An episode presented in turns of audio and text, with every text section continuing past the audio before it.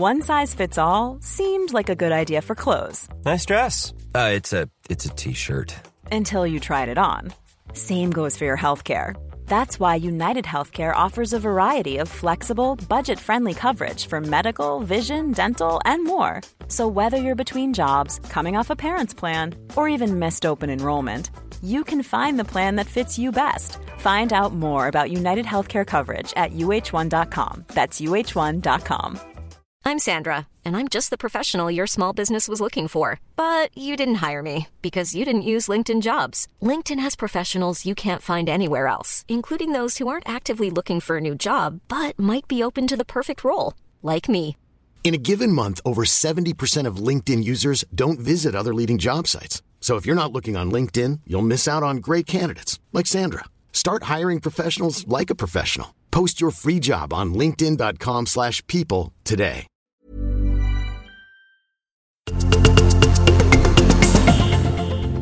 327 landskamper i handboll, det gjorde Per Kalén. Men det är han femma i den svenska landslagshistorien.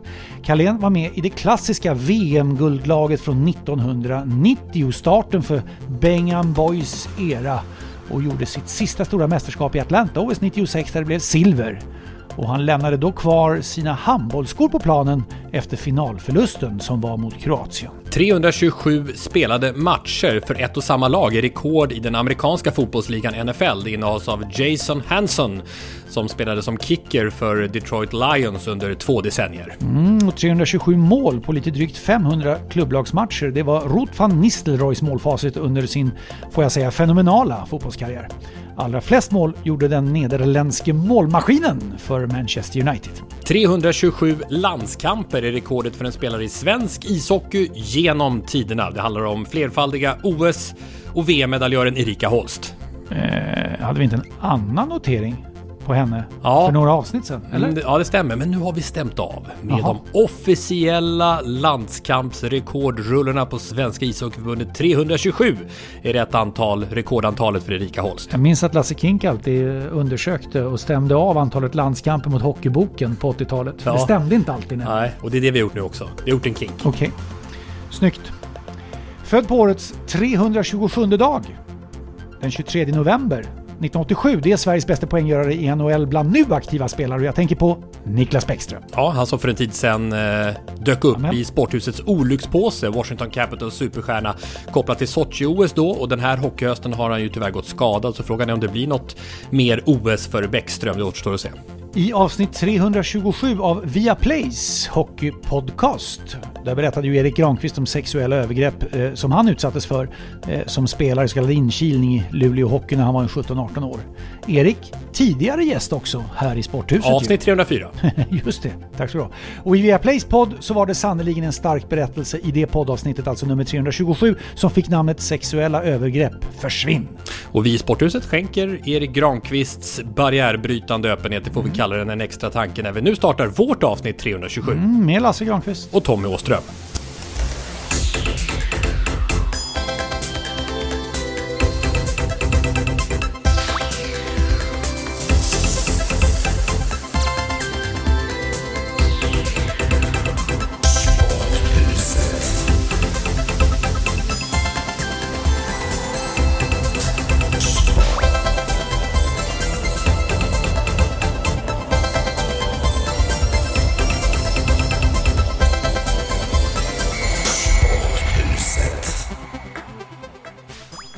Helt otroligt. 21 Ironman på 21 dagar. Det borde vara omöjligt.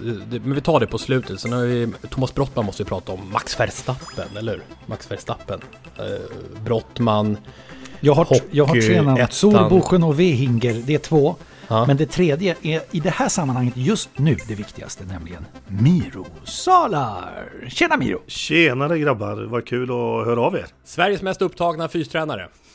Ja, Bam, det bam, bam, är bam. Full rulle. Vi har knappt snackat efter eh, Tokyo-OS och där snackade vi inte heller för vi var i olika bubblor på något sätt. Så att, eh, eh, ja men det, det är härligt att ha dig tillbaka Miro. Vad, alltså, eh, friidrotten, pysslar du något med den i, i dessa dagar eller är det bara ishockey som gäller? Ja, det är mest är det ju eh, hockey faktiskt. Och sen så som vanligt så är man inne och kollar lite och ja, lite små grejer som händer runt friidrotten. Men eh, det börjar bli aktuellt nu ju. Ja, Ja, precis. Jag, jag såg någon intervju på Radiosporten, eller jag hörde en intervju på Radiosporten, där vi var unisont eniga utan att ha snackat ihop oss om att det var helt rätt att eh, nobba bragdguldet till fridrottarna och ge det till hästhoppningen istället. Det var lite anmärkningsvärt att vi friidrottsvänner var så eniga om det. Ja, jag, nej, nej, jag var lite nervös för vad ni hade tyckt till då, men jag, så jag lyssnade ju på, på podden och blev jätteglad. De tycker precis som jag. Jag tycker att det var rätt alltså, verkligen. Jag, jag, jag tycker så. Eh, och varje pris måste ses i, i eh, perspektiv av, av, av, sin egen storhet om jag uttrycker mig så. Det vill säga detta, Svenska Dagbladets guldmedalj har aldrig tilldelats ridsporten. Ni pratade om det med Maria Wallberg, det är ett fint resonemang. Eh, det är ett stort ögonblick för, för alla hästvänner i Sverige faktiskt. De har redan bevisat sitt tryck i omröstningsperspektivet. Jag tänker på Rolf-Göran Bengtsson när han första gången fick Jerringpriset och helt plötsligt skulle vi lägga ner den demokratiska omröstningen om Jerringpriset. Då skulle inte var och en få rösta för att det ansågs vara röstkupper och annat. Men jag tycker Maria Wallberg på ett mycket fint sätt företrädde den synpunkten som är så bredd i, och, och, och, och den eh, idrott som är så stark i Sverige som ridsporten är och som hästsporten är. Så jag omfamnar alla hästvänner där ute och säger grattis, det är lite grann till er också. Och en av dem är ju faktiskt du Miro, en hästvän. Jo, men, jo, men det är jag verkligen. Eh, och det beror ju då på att jag, vi har ju ägt hästar under lång, lång tid och mina döttrar håller på med det på en blygsam nivå i och för sig. Men, men eh, det som kan förvåna mig över att folk eh, tycker det är så svårt att ta in det är just det här med själva hästen.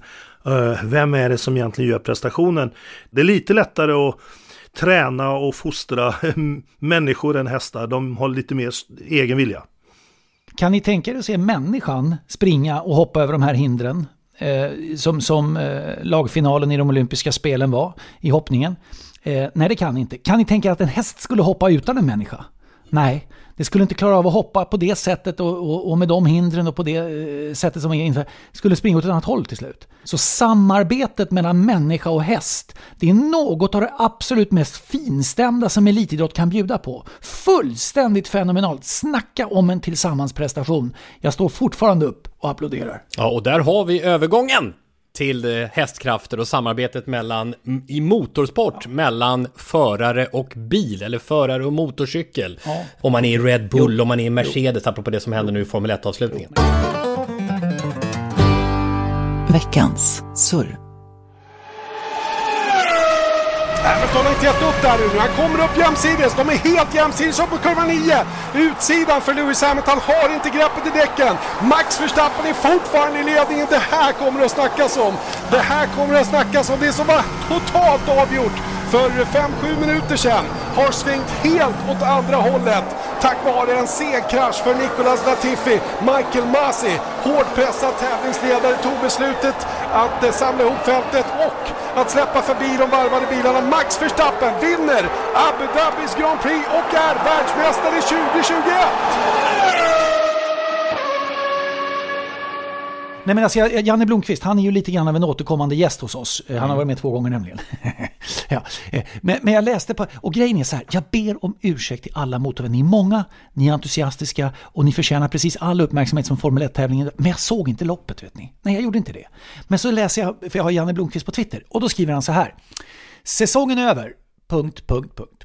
En galen sådan fick ett galet slut! Utropstecken. Glad att få vara med om, eh, om den från mitt håll. Håller inte med om allt som hänt i år, men tycker inte det är helt off att Max Verstappen vinner VM.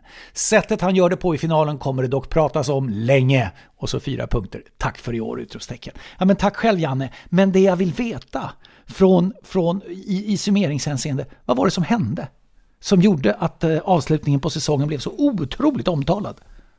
Mm, och jag pratade med Janne för en timme sedan. Han har förut varit med tre gånger i Sporthuset. Jag vill påpeka det. Verkligen återkommande ja. gäst. Alltså 213, 222 och 300...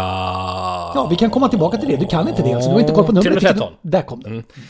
Ja, vi hörde ju, vi hörde ju precis eh, det dramatiska slutet här ifrån eh, sändningen i Viaplay. Och det var ju alltså så att eh, Max Verstappen, den 24-årige nederländaren, blev världsmästare för första gången för Red Bull-stallet då. Stoppade Lewis Hamilton från att vinna åttonde titeln och bli ensam etta genom tiderna antal titlar. Står ju på samma som eh, Michael Schumacher nu.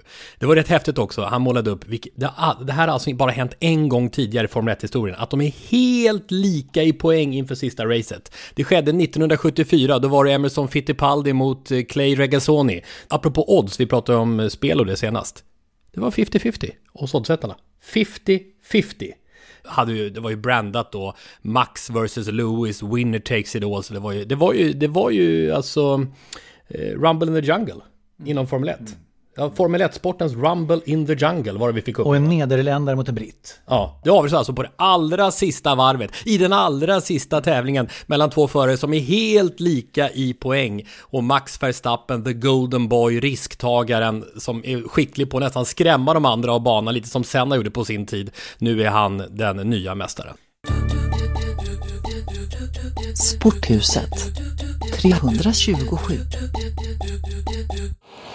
Jag vet inte, jag har nog varit i någon bubbla. Jag har inte känt så jävla mycket. Men nu när, eh, när det släppte så, så gråt, grät jag. Alltså det var ja, det är stort. De har kämpat, alltså vi har kämpat så hårt för det här. Och det känns som att eh, vi försöker få innebandy på rätt väg och vi, vi är på god väg med många krafter bakom oss. Och det, det känns jävligt skönt för deras skull att vi, vi, vi fick till det. Nästa namn som jag skulle föra på tal, Thomas Brottman. Mm. Honom känner du? Jo men alltså han är ju gammal hockeymålvakt i Huddinge. TV-pucken. Och... Eh, Stod i TV-pucken. Just det. Och en, 1986 i Mats Sundins segrande Stockholmslag. snyggt, snyggt, snyggt. snyggt. Mats Sundin, Per Brolin, Ove Molin i samma kedja. Din kompis Ove Molin. I samma lag som Thomas Brottman som var målvakt i det laget i Stockholms fenomenala 86or Miro. Ja, det har jag fått höra några gånger och eh, den delaktighet man kände när han var här och när man jobbade tillsammans med honom. Det, ja, ett antal fantastiskt roliga år och nu använder jag det där ordet som du hatar. Eh, fantastiskt. Ja, det var lite uppseendeväckande men, eh, faktiskt. Det är svårt att ta in Ja, ja, det. vi köper det. Mm, ja, köper det. Han var fantastisk. Men, eh, Eller han är och- fantastisk. Ja, och Ove Molin alltså. Men, men, och då kom vi in på ledarskap och Thomas Brottman då, som ju sen blev innebandylegendar. Och lyssna på den här meritlistan. Åtta SM-guld som tränare i två olika klubbar. Fyra SM-guld som spelare i två olika klubbar. Världsmästare som spelare, bland annat i Globen 96, det första världsmästerskapet. Eh, som Balrog-ikon då, den tidiga Stockholmsklubben Balrog. Och sen nu då, det som precis har hänt den här helgen som vi har passerat nu, också världsmästare som tränare, som förbundskapten i innebandy. Mm, delat med Niklas Nordén då, eh, en, en profilstark Växjöledare. Och det här var ju, eh, innebandyn är ju ofta en finalmatch, inte alltid men oftast är det en finalmatch både på här och damsidan mellan Sverige och Finland. Så var det också denna gång. Eh, det som är grejen här är att Finland har tagit över som den bästa nationen på här sidan. Sverige dominerar ju kraftigt på damsidan. Eh, och de skulle än en gång eh, lappa till Sverige. Den här gången i Hartwall Arena, Helsingfors är utsålt i finalmatchen. Men Sverige vann. En mycket underhållande finalmatch. Sväng. Finland hade 2-0, Sverige vände till 4-2, Finland hämtade upp till 4-4. Så 6-4 Sverige och guld. Eh, och det ska vi applådera. Det eh, spännande med, med, med Thomas Brottman också är eh, det är en rätt djupsinnig gestalt det här. Du, du, eh, han, han skriver ju, kan skriva dikter, alltså nästan, nästan, jag kanske tar i med att säga att det är poetiskt, nästan ringa och fråga om han köper det uttrycket. Jag tror han stod med en basker i båset Ja, där under, jodå, under men, det, finalen. det, det, det, men det här är, det, här är eh, lite grann ett unikum. Mm. Eh, och då finns det ju inte någon annan motsvarighet egentligen. Ett unikum är ju helt för sig själv ståendes. Eh, och det, passar bra in på Thomas Brottman tycker Ja, jag vet, han har ju haft, dels har han haft någon cancerdiagnos och så har han haft utbrändhetssymptom, så det har inte varit någon lätt resa Mm. Nej, nej. genom hela den här enorma, enorma meritlistan. Men eh, jag sa namnen här i inledningen, nämligen Zorboschen och Wehinger sa jag. Eh, och det var domarna i finalen. Ja, säger ni. Vad sitter han och surrar om det för? Jo, de hette Sandra och Corina. Det var alltså så att det var, ett, eh, det var två stycken kvinnliga domare som dömde här finalen, första gången det händer. Men i innebandysvängen är inte det så mycket att surra om, utan de konstaterar att så är det, här är domarna i finalen, så kör man liksom mer eller mindre. Va? Eh, och, och, och de eh, gick ju in inför fullsatta läktare och gjorde en, en väl så god insats som ett herrpar hade gjort. Och det tycker jag är en ganska skön inställning. De klarade man- fystesterna.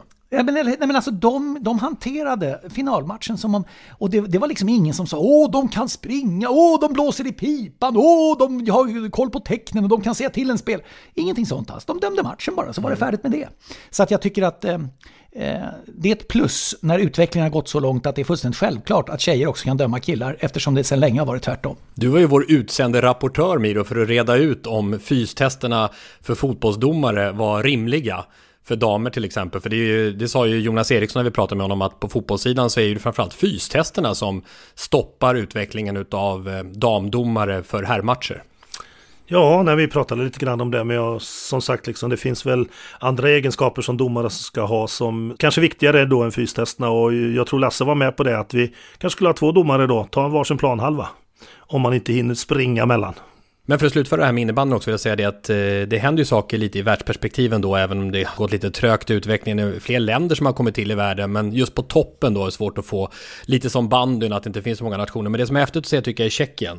Eh, de tog ju brons här nu och verkar ha passerat Schweiz eh, och har ju tagit två stycken U19-guld i rad. Och jag var ju på plats i det senaste världsmästerskapet, det var ju faktiskt tre år sedan senast, i Tjeckien. Och där var det också, precis som i Hartwall Arena i Finland, ett dunderfest mm. på läktarplats. Så det känns som att både Tjeckien och Finland känns innebandyn hetare eh, så här publikt och intressemässigt och så än vad den gör i Sverige faktiskt just nu. Vid 17-tiden på eftermiddagen Sveriges Television 1,2 miljoner tittare. Var det det? Ja, det är, wow. en, det är en eh, häftig siffra. 1,2 miljoner? ja, 1,2 miljoner. Så det är ju liksom, det, det, det klättrar ju upp på, på, eh, på en, en plusnivå, får man säga. Mm. Mm.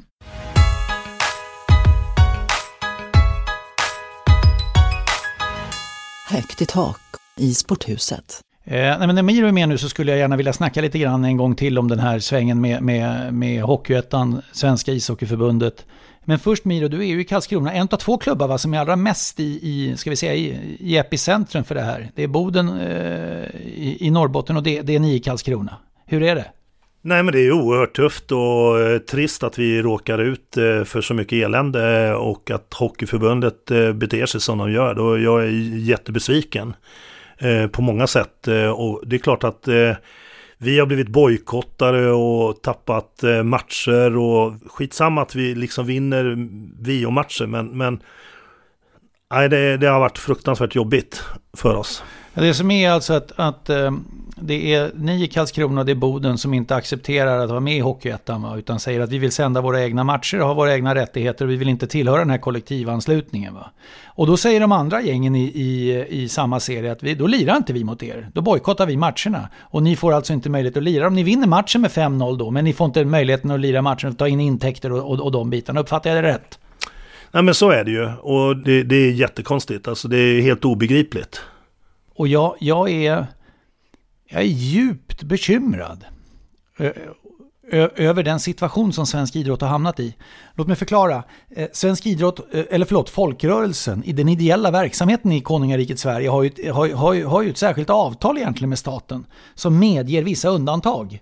Och sen så driver du ju en helt egen eh, juridisk verksamhet. Alltihopa det här hanteras ju inom ramen för idrotten. Det finns några enskilda små undantag som studsar utanför idrottens sfär. Vi vet ju till exempel att hockeyspelaren Jakob Lilja dömdes till dagsböter för, för en crosschecking i nacken på, på Jens Olsson. Men det är ett undantag. Generellt sett brukar idrotten få hantera det här själva och då har idrotten sitt eget disciplinära system. Hockeyn utdömer sitt straff, det kan överklagas och hamna hos Riksidrottsnämnden. Det är idrottens högsta beslutande organ.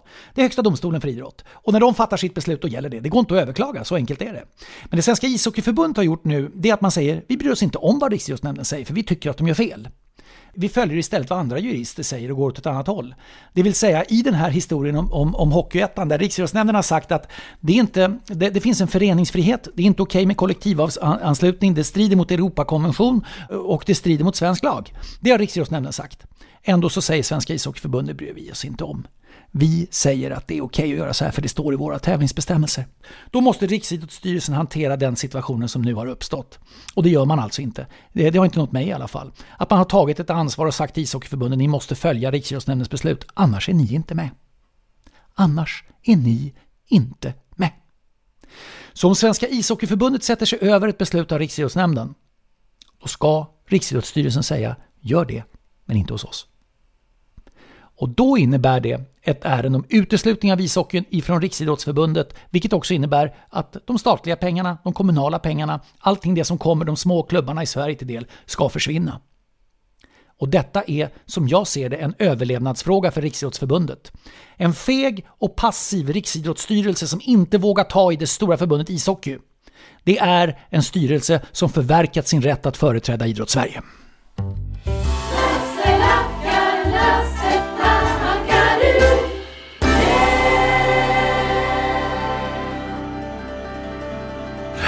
jag håller med dig Lasse. Det, även om jag tillhör en klubb då som är drabbad av detta så ser jag orimligheter i, i det här. Det är så, och jag är förvånad måste jag säga. Och för Björn om någon har ju alltid stått upp för saker och, och eh, markerat tydligt. Och jag tycker de har varit väldigt flata i sina uttalanden och lämnat lite för mycket utrymmen för Hockeyförbundet. Utan de måste rätta in sig i leden här.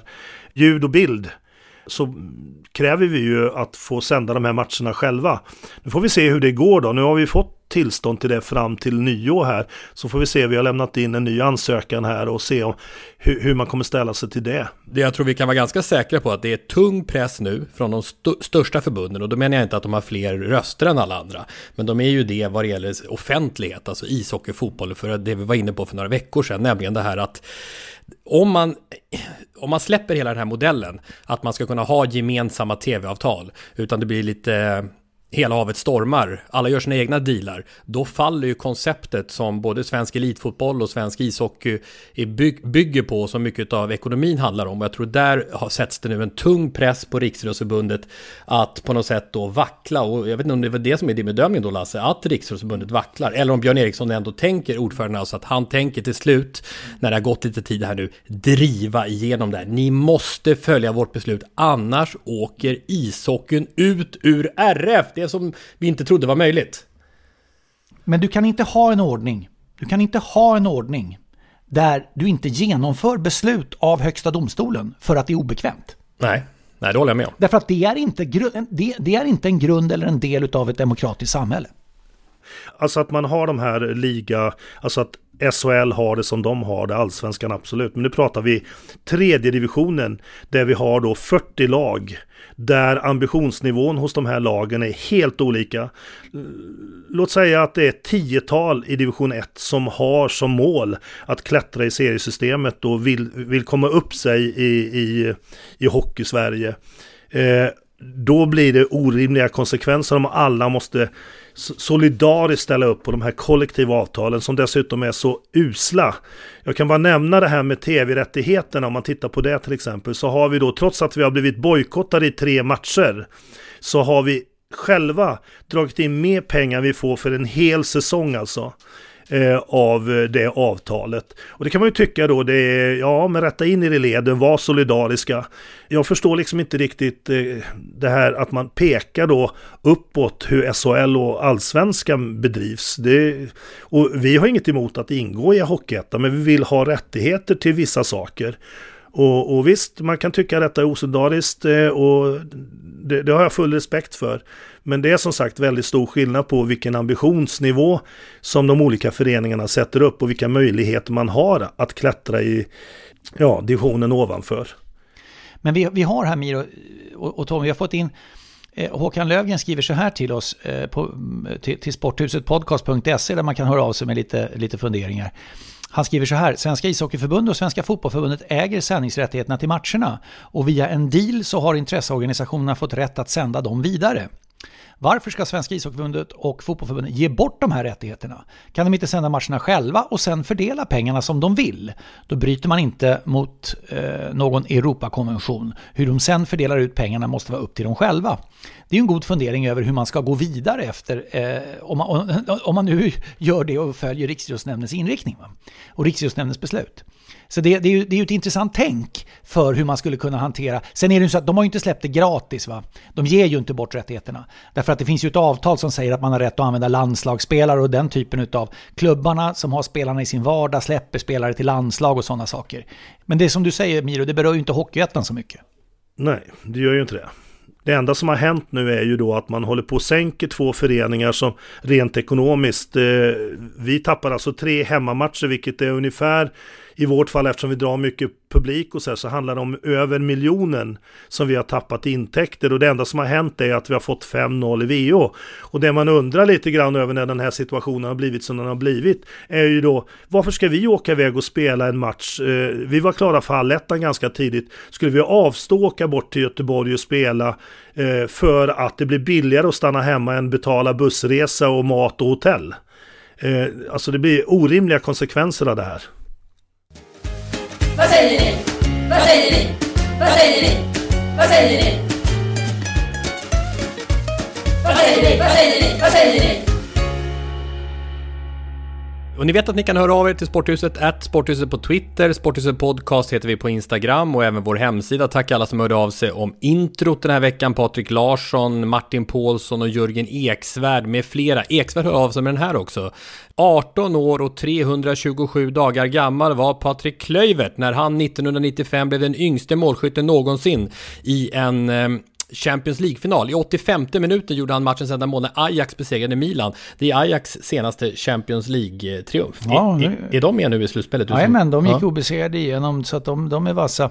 Nu möter de i, i eh, åttondelsfinal, fick de Benfica. Men alltså de som, de som sätter frågetecken för hur riktigheten är i lottningsproceduren, de måste ju undra vad Uefa sysslar med. Ja. Alltså här, här vad, vad omsätter Uefa? Hur många miljarder är det på ett år? Vad har de på banken? Det är ju eh, enormt mycket pengar. Men de klarar inte av att genomföra en lottning. Eh, och det är klart, fel kan det ju alltid bli, men det här, det här, det här är inget bra. Eh, och det blir en, en, en, från det att vi spelar in nu kan det utvecklas ytterligare, men det är ju enorm kritik mot att de inte klarade av att genomföra lottningen, fick göra om den. Mm. Och de klubbarna som då fick en, så att säga, en för dem som de uppfattar en trevlig lottning första gången och fick inte det andra gången de reagerade. Framförallt Real Madrid och Liverpool. Eh, Liverpool får Inter och Real Madrid ställs alltså mot Paris Saint-Germain. Och det är ju två match, eh, matcher som sticker ut ja. Mm. Ja, men då får vi se vart du får åka då. Om det är sista ordet är sagt. Du som bevakar Champions League. Mm, det kommer ju, men det här är ju i februari. Så turerna utav kritiken över vad som har hänt och vad som ska göras och hur det nu är, eh, den, de kommer ju rasa vidare. Real Madrid-presidenten Perez som vill ha Super League, han är ju nöjd nu med att Uefa har strulat. Och... Finns det ju inte att Super League-lottningen hade varit en lottning överhuvudtaget i och för sig. Men, men, eh, men eh, det är klart att, att eh, och Barcelona som inte gick vidare, de gnuggar ju händerna över att eh, de i huvudstaden är förbannade nu. ja. men, men i grund och botten, eh, en lottning får inte gå fel på det här sättet. Eh, och frågan är till Uefa vad de sysslar med. Och... Eh... Ja, det var en, hel del respons på förra veckans samtalsämne som handlade om matchfixning och det visar sig ju allt mer att spelmissbruk och matchfixning hänger ihop. Alltså att de här gängen, ligorna, eh, går på personer som eh, har problem med spelmissbruk. Det var det vi kunde höra ifrån Magnus Svenungsson, Uppdrag granskning, som eh, var med. Och lyssna gärna på det avsnittet om ni inte har gjort det. Eh, och Stefan Nord i Lerum skriver så här till oss. Jag är säker på att det finns ett stort mörkertal på hur många som sitter i spelberoende.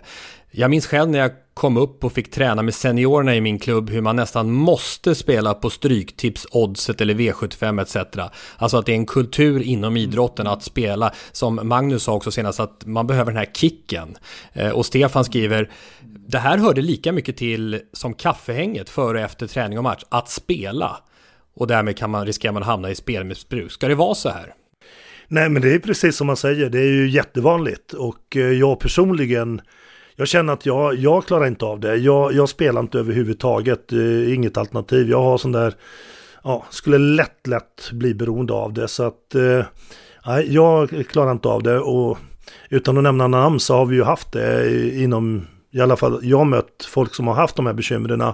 Och inom hockeyn så vet jag då liksom att man har möjlighet, eller man får till och med att det kommer ut någon och föreläser om det här och förvarnar om hur illa det kan gå. Så att det eh, är extremt vanligt alltså bland det. Och jag tyckte det var jättespännande avsnitt eh, som jag lyssnade på när ni hade det förra veckan. Och det jag blev väldigt förvånad över eftersom jag inte är inne i den här branschen är ju då just de här, det är en sak att man spelar på hur matchen ska gå och det kan jag tänka mig kan vara ibland lite svårt att fixa så att man ska förlora eller vinna. Men, men det här att man liksom kunde tjäna pengar eller spela på att någon tog ett rött kort eller första hörnan och så här, ja, det, det, verkar ju helt galet alltså. Ja, och i tennisen till exempel som vi pratade om, nu blev det mycket fotbollsfokus, men vi var inne på det lite grann, till exempel tennisen. Som ett exempel, så jag gick in och tittade nu på ett av spelbolagen just nu. Man kan ju spela på ett enskilt game. Hur ska det gå i det gamet? Och då är det ju, som Jens sa, en smal sak för en tennisspelare att helt enkelt bara förlora det sjunde gamet. Sen kanske du vinner matchen och då kommer ju det gå under radarn.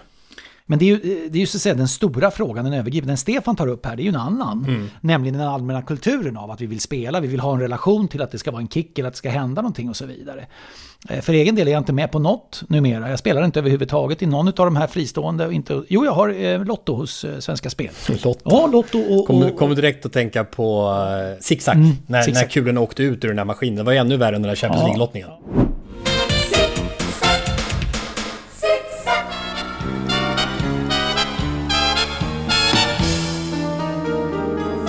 Första tilläggsnumret 35. Och nummer 35 är Vasakåren. 15 000 kronor rikare i och med nu. Grattis!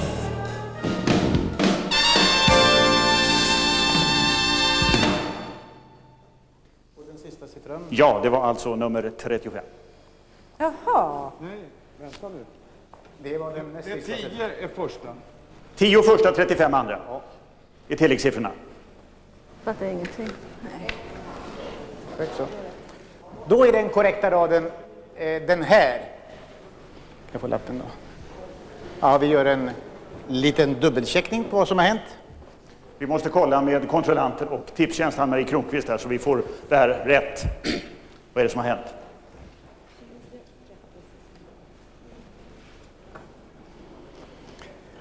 Och det är sånt här som kan hända. Ska vi anse då att det här är den rätta raden jag har fått utav dig nu? Det var tekniskt fel. Det var, det var rörigt där den gången. Det var Tom Engstrand tyvärr som fick känna är det så att spelbolagen, jag, jag vet det, att de jobbar med de här frågorna också. Det är inte bara så att de bara utnyttjar folk, de jobbar också eh, Men ta bort GM7 då.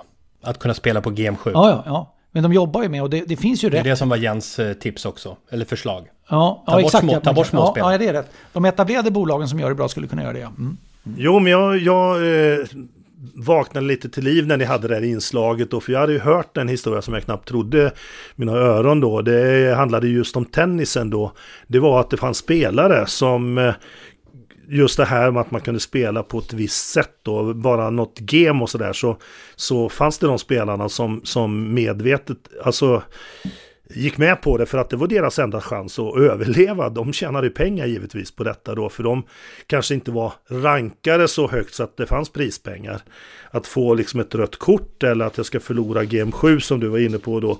Den, den typen av spel fattar inte att ens att, att det får existera. Ja, bara att instämma i Miro kring det där. Eh, och ett, just ett sånt där fall var ju Pavel Cibicki som tog ett medvetet gult kort som vi pratade om i förra avsnittet i vårt samtal. Cibicki som friades i tingsrätten, men när vi spelar in det här nu fälldes i hovrätten eh, passande med tanke på vårt ämne här då i sporthuset. Dömdes till villkorlig dom mot sitt nekande för tagande av muta. Det handlar om 300 000 kronor. En tragisk historia, eh, men den förre ja, MFF och Elfsborgsspelaren vi hoppas att det ska gå bra för honom framöver och att domen blir en väckarklocka som bidrar till att minska de här problemen och brottsligheten inom idrotten.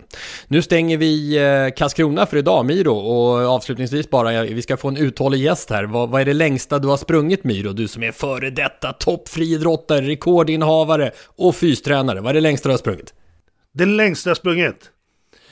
Eh, hur långt jag kom det är ju en annan fråga. Men jag vet att jag var otroligt stolt efter min karriär som tränare att jag vid ett tillfälle sprang en timme och fem minuter. Bra.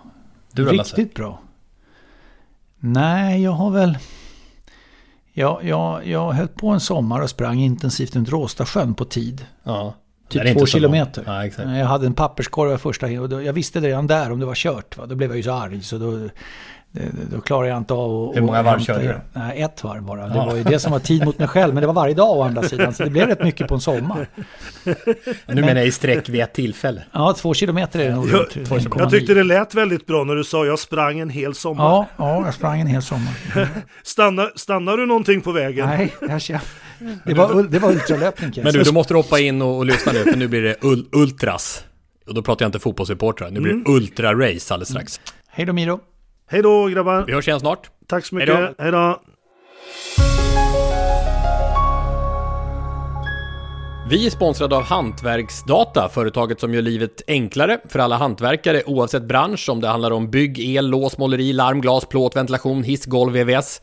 Sen vi kommer på några fler branscher. Ja. Med hantverksdata smarta system får ni koll på projekt, ordrar, tidsregistrering, lagerhantering, egentligen allt som hör till en hantverkares kanske inte mest stimulerande administrativa vardag. Här handlar det om att förenkla så att hantverkaren kan tillbringa mer tid hos kunder och på så sätt spara både tid och pengar. Gå in på hantverksdata.se så finns all information där. Och tack Hantverksdata!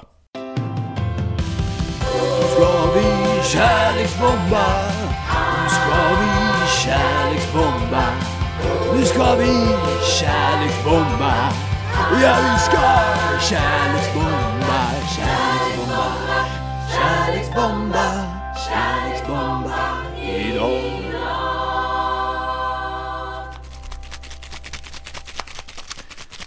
Nu är det rörigt i sporthuset.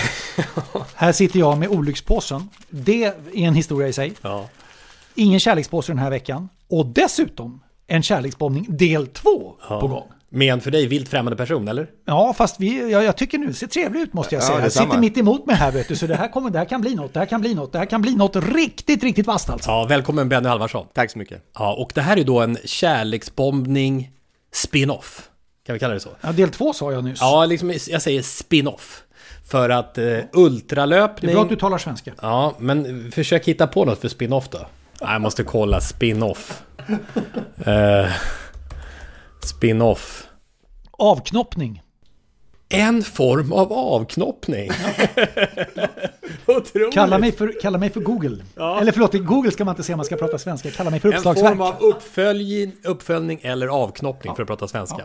Med dig Benny, därför att du är ju en ultraidrottsprofil verkligen som vi har. Och tack för all respons vi har fått genom åren till Sporthuset för att du har lyssnat. Vi kan ju börja i den änden. Ja. Att du, du verkar ju inte bara vara en ultraidrottare av format utan också sportvän eh, överhuvudtaget.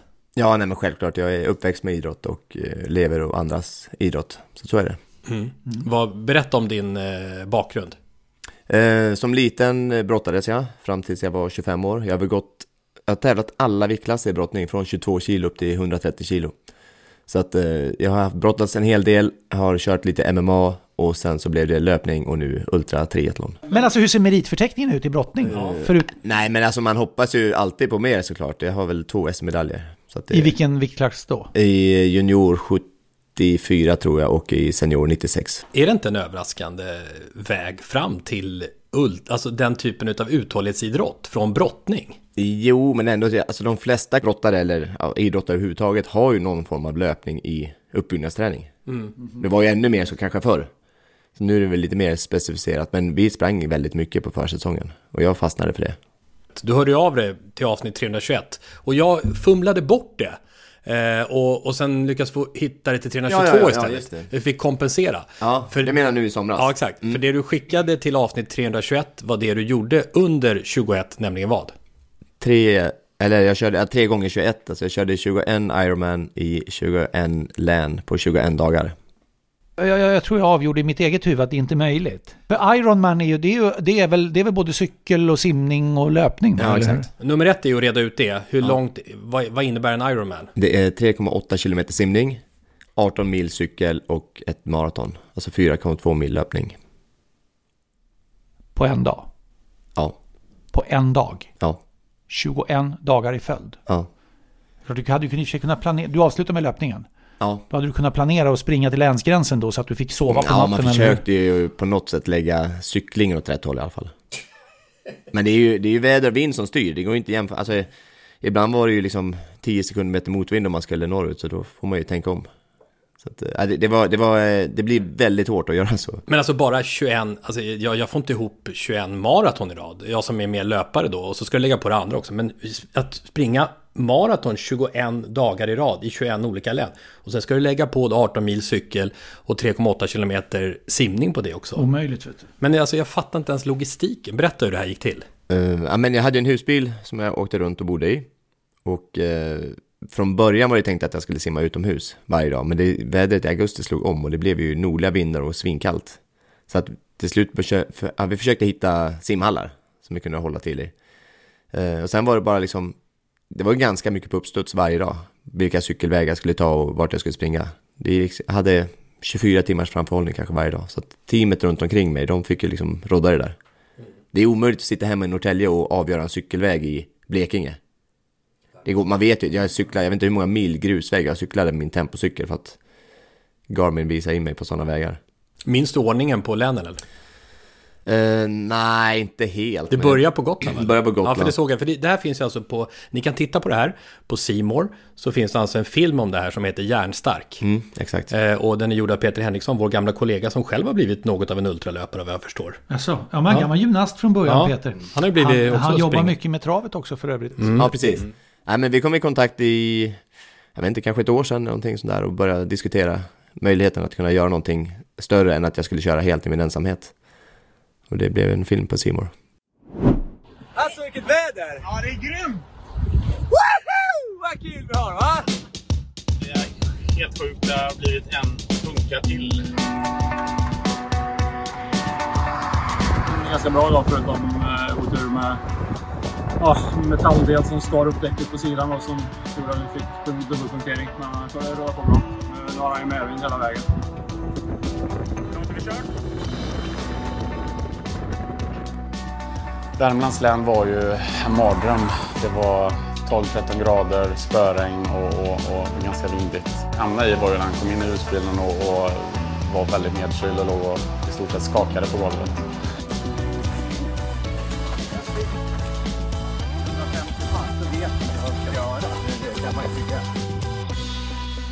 Pappa, du kommer verkligen klara det här. På allvar. Mm. Puss och kram. Puss och kram. Vad tycker du om filmen? Eh, jag är glad att den finns och jag är glad på det sättet som han framställer allting. För att jag, jag är ganska emot det här amerikanska vräkastuket, liksom att det ska vara hårt och tufft och jag tycker att filmen är ganska mjuk. Den är ju Eh, rätt lugn liksom. Ja, den är den? lugn och mjuk och en ganska bra spegling av mig och min familj. Så att, eh, ja, jag är jättenöjd. Är det någon form av Guinness rekordbok-grej det här? Nej, det finns de som har gjort mycket värre saker. Mycket så, så, så kommer det alltid vara. Ja, så kommer det alltid vara. Sån otroligt korkad fråga. Det är väl ingenting att göra en 21 Ironman, 21 dagar i följd i 21 olika delar av riket. Ja, ja. Mm. Men man undrar var kommer idén ifrån? Alla de här grejerna som jag har gjort nu på slutet som har varit typ egna saker har ju fötts ur pandemin. Liksom, att det finns ju inga tävlingar att köra. Eh, så att jag, jag kommer inte ihåg, jag sprang ifrån, jag sprang ifrån Malmö till Stockholm i januari. Som en insamling till Cancerfonden. Just det, vad är det? 65 mil någonting? Ja, jag sprang inte närmsta vägen så det var 73 tror jag, eller 74 och sånt där. Alltså hur la du upp det? Nej, jag körde etapper då. Ja. Så jag körde liksom Malmö, Helsingborg, Helsingborg, Halmstad och sen så hade jag en 7,3 mil i snitt om dagen tror jag. Men, men då hade jag rätt mycket tid att tänka. Och det, jag tror att det var där någonstans som, som, eh, som jag började fundera på vad, vad jag skulle hitta på. Men alltså, men det här klarar ju inte kroppen av. Alltså, alltså ja, jag ser att Benny sitter där och han ser fullständigt frisk ut. Men jag menar, det här måste ju vara enorm, en enorm utnötning utav kroppens, alltså dels resurserna, förråden i kroppen såklart. Men det kan du ju fylla på. Ja, men, jag menar, men jag menar, leder och, och, och, och höftkulor och Nej, men jag pratade lite med knän Tommy, Tommy innan här och Det var det första du sa, jag är skadad. Ja, i och för sig då så är jag skadad nu. det är dumt att jag sitter här idag och ska försvara det här. men, men eh, eh, man jobbar ju, alltså Rune var ju med förra veckan och pratade Mm. om, om det här och han jämför ju kroppen som en, eh, som en dieselmotor. Man går på låga varv, man håller väldigt länge. Men sprint och brottning och de här högexplosiva sporterna, liksom där, där är ju enormt slitage. Ja, för tittar man på ultralöpningen i världen, liksom, det är ju ganska hög ålder på väldigt många. Eh, Jag tror att jag gick sönder nu, att jag började ändra ganska mycket träning direkt jag var klar med alla 21 Ironman. Jag började springa väldigt mycket terräng och sånt som jag inte var van vid.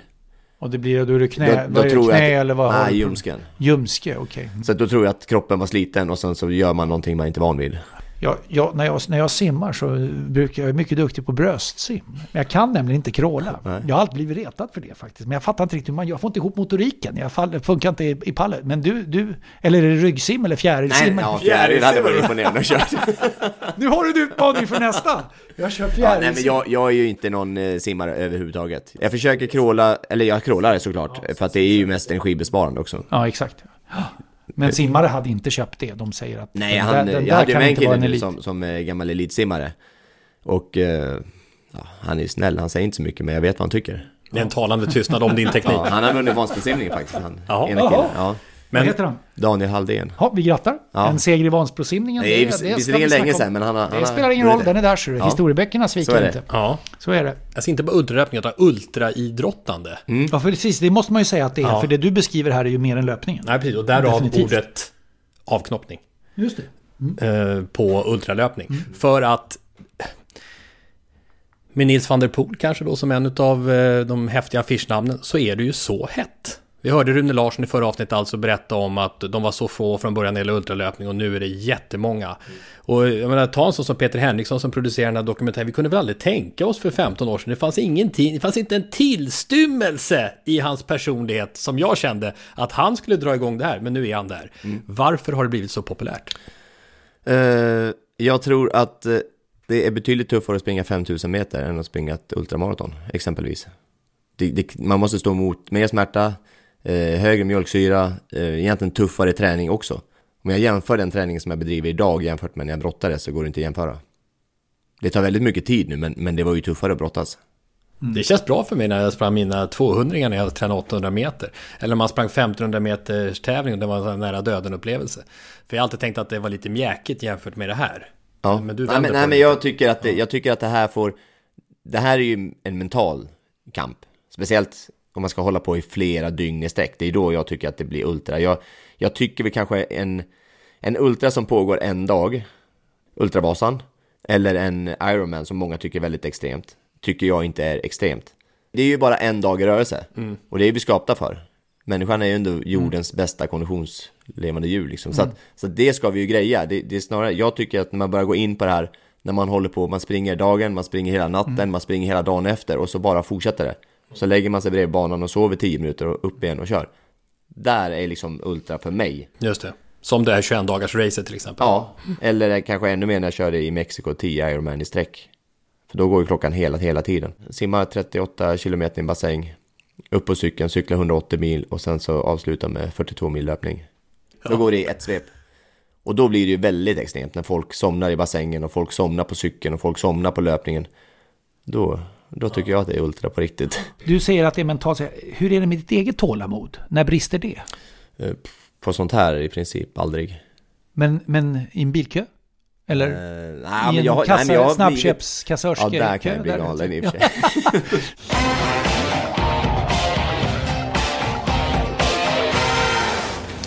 Niklas till kassa 3, Niklas till kassa 3. Sådär. Här har du pengar. Så, får du en spänn över till bröstkarameller också. Snabba på. Niklas till kassa 3, Niklas till kassa 3. Niklas för helvete, kassa 3 nu! Ta ditt feta arsle och kom hit någon gång då för fan! Så, ska du ha hjälp eller? Så.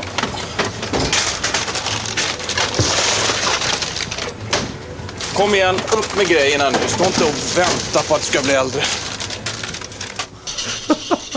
Niklas till kassa 3! Känner du igen det Lasse eller? Niklas! Jag tycker det var... Jag har en rabattkupong. Nej! Ja. Niklas, ta ditt feta! Alltså Johan Reborg är ju någonting speciellt i svensk humorliv. Ja, men, men tålamod är en faktor förstås. Ja, men det, har, det har blivit bättre, men det kanske är med åldern också som det blir bättre. Jag vet inte, men ja. jag, jag tycker att jag kan ta det hyfsat lugnt ändå. Ja. Men ja, i kassan är det värre än i trafiken, kan jag hålla med om. Men det här man, man står och väntar för att hämta ut post. Ja. Och så har man fått den här och identifiera sig med, med eh, ID, alltså ja, bank-ID. Ja. väntar ju bara. Men då är det ju någon som ska hämta ut och så säger ja det var, ett, det var så var det ett kuvert, vänta jag hade meddelande och började leta. Ja, det är aldrig klart när de kommer oh, fram. Oh, oh, och så när de får äntligen nu är det färdigt. Ja så skulle jag be att få fem frimärken också, fyra EU och ett USA. Och man bara, men gud, gud!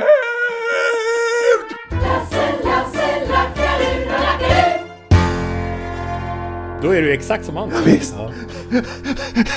nej, men det... Nej, men... Och, men mer då? Okej, okay, Mexiko, 10 Ironman i rad. Mm. Eh, och sen har vi 21 Ironman på 21 dagar. Lite fler, har vi några fler godbitar ur arkivet? Eh, ja, men löpningen där från, eh, från eh, Malmö till Stockholm, den var mm. ju också tuff. Mm. Eh, eh, och det var en insamling till Cancerfonden. Ja, och, och sen eh, jag såg du, du skrev det här någonstans att eh, ibland, jag kan gilla saker som en så här spontancykling från Helsingborg till Norrtälje nonstop för att checka löparbanan. Ja, exakt. Ja, men på riktigt, det är mycket är väldigt oplanerat som jag hittar på sådär att eh, det var en kompis som ringde mig bara och skulle ner till Köpenhamn. Och då sa han så du jag tänkte du ska ju springa där, vill du cykla upp så kan du åka med till Helsingborg. Alltså han körde... Han skulle ner, så då hoppade jag av där nere och okay. cyklade hem sen. Så det var inte en, det var inte, han var inte inne på att cykla? Nej, jag cyklade Nej. själv hem. Det. det. tog väl 30 timmar kanske, något sånt där. Nej, men, det, men, men just det där, man kommer, det är ju mycket mentalt och just att man, man bryter ny mark. För Jag, jag vet, jag läste någon bok om, eh, ja bland annat har jag läst om Rune då som var med förra veckan, Mm. när jag var yngre. Mm. Och så för några år sedan så läste jag om en annan svensk som har kört en sån här däck Ironman, alltså 10 gånger Ironman. Och jag tänkte att det är helt omöjligt. Och sen sitter man bara något år senare och gjort 21 stycken. Alltså så att det, folk kan så mycket mer. Människan är liksom skapt att, att klara så mycket mer, men vi är så otroligt begränsade i våra egna huvuden. Ja, och det, var, och det var ju Rune inne på också. Du hörde intervjun där. Och han sa det att problemet är att man tänker att maraton är en slutsteg. Längre än så kan Alltså, man inte göra. Ja, jag, jag var helt inställd på att det är det längsta som går att springa. Men jag tyckte det var intressant också i filmen där, för just hur man... Hur, för du har ju också familj och barn. Mm. Och, och jobb. Ja, till och med det. Vad jobbar du med? Personlig träning. Just det. Det, Mm. Det och- låter logiskt. Ja, det passar bra. Men, men då, då, då är det ju eh, din fru som beskrev där hur du plötsligt säger nej nu hoppar jag av bilen där. Och, Ja. spring, och springer resten. Det är skönt. Alltså för, för att få liksom, kila in pa- träningspasset i vardagen. Mm. Ja, ja. Nej, men Vad- mycket vad mycket säger- transportträning blir det ju liksom. Ja. Men vad säger frun då? När du hoppar av. Tycker det är skönt, tror jag. Jo, men, men hon är inte med. Hon tänker inte att... Nej men jag kan säga hon Jag är ju måste min, haka på här. Nej men hon är ju, hon är ju liksom ingen bromskloss överhuvudtaget i det här utan snarare så tror jag att hon tycker det här är häftigare än vad jag själv tycker. Jaha. Hon älskar liksom de här utmaningarna. Okej. Och det är, nog, det är nog ett eh, måste att det är så för att det tar ju mycket tid när jag väl gör saker. Sen Ja. är jag hemma otroligt mycket med mina barn men jag var ju borta i tre veckor i sträck i somras. Jag skulle ju kört en tävling i, i USA här i 2020 som blev inställd såklart. Och då skulle vi simma i Orlando först, fem mil i en sjö. Krokodiler? Nej, det är en sjö de simmar. Det är många som tar upp just det. Men, men jag tror att det var krokodilfritt. Och det går ju att cykla med ett ben också. Oh, you never know, you never know. Nej, men sen skulle man cykla kust till kust, Mm. osupportat. Eh, och sen efter det så var det 50 mil löpning i Death Valley. Och det är ju liksom en A till B-lopp då. Mm. Men det blev ju inställt. Mm. Så att, eh, Men det finns ändå, så när, när pandemin då, vi hoppas den checkar ut här nu så vi kan, då, då, då kan det bli så att den här tävlingen återuppstår. Den kommer, den kommer, kommer åter- tillbaka. Ja, alltså det var första gången den skulle köras, men jag har ju kontakt med arrangörerna. Ja. De är ju de är jäkligt på att den ska bli av. Hur, hur, hur många hade varit med tror du? Jag tror att vi var 12 anmälda. 12 stycken. Men det här måste vi hålla span på. Mm. Du får hjälpa, hjälpa och informera Ja. oss så kan vi ju göra nedslag. Framförallt den här... Den Vi här åker till Death Valley helt enkelt. Men cykelturen från öst till västkust eller... Ja, men det är ju häftigt. då Ja, det är 500 mil var cykling i alla fall. 500 mil cykling. Vet Så det var 5 mil simning, 500 mil Förstå i cykel. USA också vilken grej det kan bli från delstat till delstat och folk som kantar vägarna liksom. Det här hade ju vilken grej det hade blivit för. De har ju en enorm förmåga. Ja men det, det går ju någon cykelled liksom, som man skulle följa liksom, Till- kust till kust. ja, så att, eh, tydligen får man mycket hjälp av folk längs vägen där. Ja men det menar, Ja. de, de, är ju, de är ju som du har... Men var det på sommaren där eller? Ja, det här skulle gå i maj. För de har ju 56 grader har de ju haft som varmast. Ja, det är därför det heter Death Valley. Det är varmast i världen. Ja, exakt. Och de har ju lagt det där med en anledning, såklart. Så man får ju springa på nätterna. Men du, ehm, som en sista uppmuntran till eh, de som inte har kommit in i den här ultratrenden. Vad, vad är din lilla kärleksförklaring till varför man ska ge sig på det? Att man, eh, man blir starkare. Man blir starkare både fysiskt och mentalt. Och eh, man ska våga vara lite obekväm för att då är det mycket lättare den dagen det är obekvämt på riktigt. Då har man stärkt sig. Mm. Så det, det, man har otroligt mycket på att stärka, stärka disciplinen. You might end up in Death Valley. Det var bra att du inte sa det. Det hade blivit lite jobbigt. Fundera på vilka som är dina favoritsporter medans Lasse nu ska... Nu ska vi dra i olyckspåsen, är ja. det så? Ja, och Benny får ju fånga den. Benny får fånga den här. Kärleksbås fick inte ens komma hit idag. Nej. Det har varit mycket kärlek på sistone så att... Ja, det är ju en tävling mellan två kärlek. Svårt för olyckan att, att leta sig in då. Nu har jag öppnat den här och varsågod att köra ner våfflan. Det vill säga högerhanden i detta fallet. Benny drar en lapp som kommer att vara ljus i färgen. Ska jag läsa? Ja, det ska du göra. Med tydlig stämma. Tala om vad som ska Det är olycksbombas spännande att se nästa hur du vecka. reagerar också, om det är något du känner till eller inte känner till. För det kan vara ganska blandat det där. Det är till nästa vecka va? Nej, jag känner inte till det. Ja, det kan vara, ibland är det en Ja, del det har obskyra hänt många grejer. gånger. Tim Donaghy. Tim Donahue. Nu blir det, det blir det nya, Wiki, alltså nya Ah. uppslagsverket Wikipedia. Mycket passande. Det blir liksom ytterligare en eh, avkn- avknoppning, spin-off på det här med eh, spelmissbruk och matchfixning. Det var alltså en eh, tidigare professionell basketdomare som eh, dömde 13 säsonger i NBA. Men som spelade på egna matcher. Oj oj då. Eh, och fast- Han kan ju anses ha möjlighet att påverka Ja, utgången. det kan man lugnt säga. Och fastnade i en enorm spelskandal. Så då, får vi, då blir det ytterligare en sväng med, med, med spel. Eh, nej men jag tycker överhuvudtaget att, att de som är själva inblandade i idrotten inte ska få spela på idrott. Ungefär som att det är insider i, i börsvärlden som borde vara samma i, Så, och så är det samma ju. idrotten. Såna har, de tävlingsbestämmelserna finns ju i alla fall i lagidrotterna. Så får du ju inte, du får inte spela. Och det Nej, gäller men jag inte tycker bara inte de ens som att du ska få ett lirar. konto registrerat. i- Nej, du menar så. nej, Du, inte, inte jag tycker att tänker så. Ja, jag tycker inte man ska vara med där. nej, inte ens på, oavsett om det är egna matcher. Nej, det tycker jag Nej. inte om du är på professionell nivå. Nej. Just för att eh, jag tror att det är ett jätteproblem. Mm. Vilka är dina favoritsporter? Jag har väl egentligen bara en riktig favoritsport som jag följer noga och det är ishockey. Sen så, jag är ju generellt sportintresserad så jag följer det mesta men, men jag missar ju inte en omgång av SHL. Vad håller du på? Leksand. Leksands IF? Ja. Men, men hörde du, du, du vet var han är född va? Va? Benny? Nej. Mora? Jaha, och håller på Leksand? Ja, Ja, men, men Jag Mora var inte, Mora. Kommer Mora du var inte klippa uppe. bort det här eller? Nej, tvärtom. Nej, Mora var inte uppe när du eh, växte upp kanske. Nej, Då exakt, låg de exakt, under. det Janne ju- Simons det- hade inte fått, fått draget då ännu. Nej, precis. Det kom senare. Ja, det kom senare. Så skulle man hålla på något och försvara Dalarna liksom, så var det Mm, Leksand ja, nej, var- så jag är väl ganska ensam i och för sig att komma därifrån och Ja, hålla det så. Leksand. Alltså i din klass och sådär när du växte upp, då var det... Ja, men då, då var det nog eh, kanske så här 70-30 eller något sånt där tror jag. Men, men eh, tittar man nu så de som bor kvar där är ju, förstår ingenting. Men då ska jag glädja dig med att i nästa avsnitt så planerar vi att ha Thomas Johansson med. Det är bra. Som är general manager i Leksand. Ja, då ska vi höra vad det är han gör egentligen. För han verkar ju ha någon slags gyllene fingrar va? Ja, jag förstår inte heller alltså. Eller? Han har ändrat hela strukturen. Visst är det så? Ja. Vad, vad, vad, känner, du- vad känner du om det du upplever just nu? För det är väl nästan lite all time high under ditt liv? Nej, jag försöker förklara för min son, när han är besviken, att de förlorar en match mot, säg Frölunda. Att eh, så här har jag haft i 20 års tid. Du fattar inte hur bra du har det. Ja, det är. Ja, otroligt. Och stort tack för att du kom hit. Ja, tack så och, mycket. och, och gav en bild av någonting som eh, är nästan ogreppbart, men som ändå känns, tycker jag nu, lite mer greppbart. Ja, men, men eh, alltså jag tycker ju att det var, förra, vi hade ju för någon, någon vecka eller två sedan, hade vi Anders Eriksson va? Mm. Eh, och Novemberkåsan. Va? Vi blev ju då inbjudna att stå i ett, ett eh, spännande parti utav ett avgörande I diket. november i diket. Ja. Och, och, Vill du vi komma till Death Valley nu? Nej men alltså då hör vi ju här att nu har vi ju nästa inbjudan här liksom lite grann om det inte är kanske när det är 47 grader. Men man kan ju komma när det är nattetid va? När det är 20, Nej, jag, ska- 20, jag, ska, jag ska säga till när jag gör nästa grej. Så. Ja men ja, ja, ja, ja. Sporthuset live från Ja. Death Valley. Det, är Ja, det låter ja. bra va? Jag har ingenting emot vare sig Helsingborg eller Norrtälje. Just det, och apropå Helsingborg. Här kan det avgöras. Karjalainen! Efter jordens miss av Halmstad så gör Helsingborg mål. Och det är ridå ner. Och ridå upp. En allsvensk sådan för Helsingborg.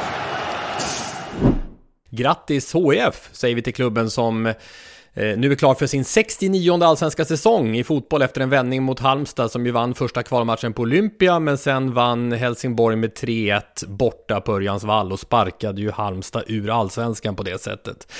Eh, och apropå aktuella sporthändelser förresten, vi, värt att tillägga att vi spelar in det här avsnittet före det att Sverige spelar VM-kvartsfinal i handboll. Eh, men frågan är, ska Sverige kunna ta sig till medaljmatcher och blir det så, då får vi förstås följa upp det i nästa avsnitt. Sverige har ju faktiskt aldrig tagit medalj i ett globalt mästerskap på damsidan. Bronsmatchen i OS i somras och ett VM tidigare också är de två medaljmatcher som Sverige spelat i historien. Men tillbaka till det här kvalet då. Eh, det var ju så att vi i avsnitt eh, 324 spelade den äldsta svenska supporterlåten vi haft uppe, HIF-hymnen. Så det blev ju liksom en förhyllning av Helsingborg, så nu får det bli en tröstlåt istället. Att vara supporter handlar ju om att eh, vara det i både med och motgång. Och det var vår lyssnare Uffe Rödholm som mejlade till oss eh, för en tid sedan och önskade 70-talslåten Toppen är vårt HBK. Och melodin är då Colonel Bogey March från filmen Bron över floden Kwai. Eh, 1950-talet ja, filmen.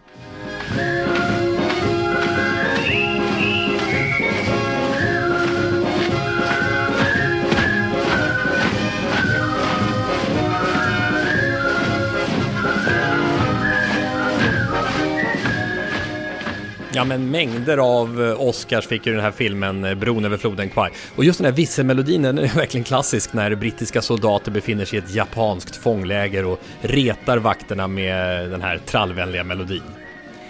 Uffe Rödholm skriver För oss bollklubbar är låten mycket förknippad med föreningens första SM-guld som kom 1976. HBK var tippade att åka ur allsvenskan det året, men överraskade alla genom att vinna guldet. Det var också starten på den blivande stortränaren Roy Hodgsons karriär som fotbollstränare. Så här är nu vår avslutning. Toppen är vårt HBK som tröstmusik inför försöken då för Halmstad bollklubb att återkomma till allsvenskan efter debaclet denna decembermånad och lyckan samtidigt för Helsingborgs IF. Och frågan är när du kommer med en supportersångönskan, Benny? Oh, ja, jag kan försöka Kan till skicka nästa in vecka något? då. Ja, skicka in något. Ja, gör det. Mycket välkommen. Mycket välkommen. Stort tack Benny Halvarsson. Tack så mycket. Och Miro Salar tidigare. Ja, nu tar vi oss med Halmstad bollklubbs hjälp över floden Kwai. Hej då! Hej! Hej!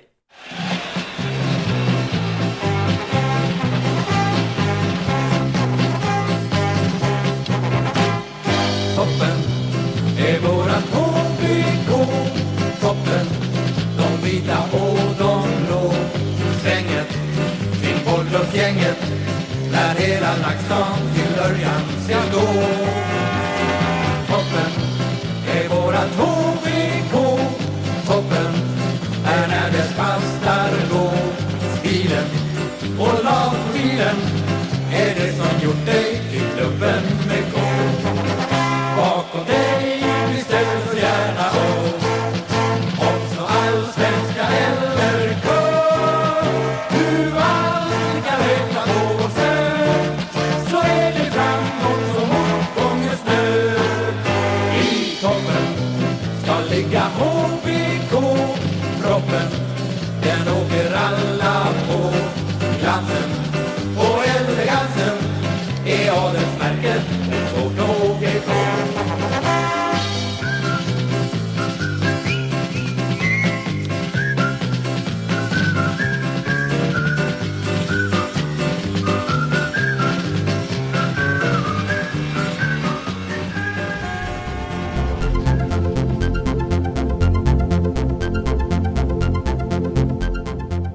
Sporthuset produceras av Tommy Åström och Martin Söderberg.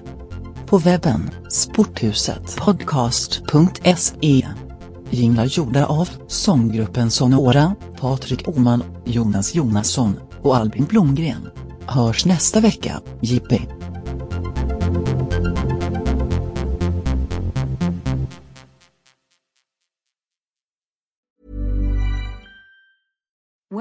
Morning person or a bedtime procrastinator, everyone deserves a mattress that works for their style. And you'll find the best mattress for you at Ashley. The new Temper Adapt collection at Ashley brings you one of a kind body conforming technology, making every sleep tailored to be your best. The collection also features cool to the touch covers and motion absorption to help minimize sleep disruptions from partners, pets, or kids. Shop the all new Temper Adapt collection at Ashley in store or online at ashley.com. Ashley, for the love of home.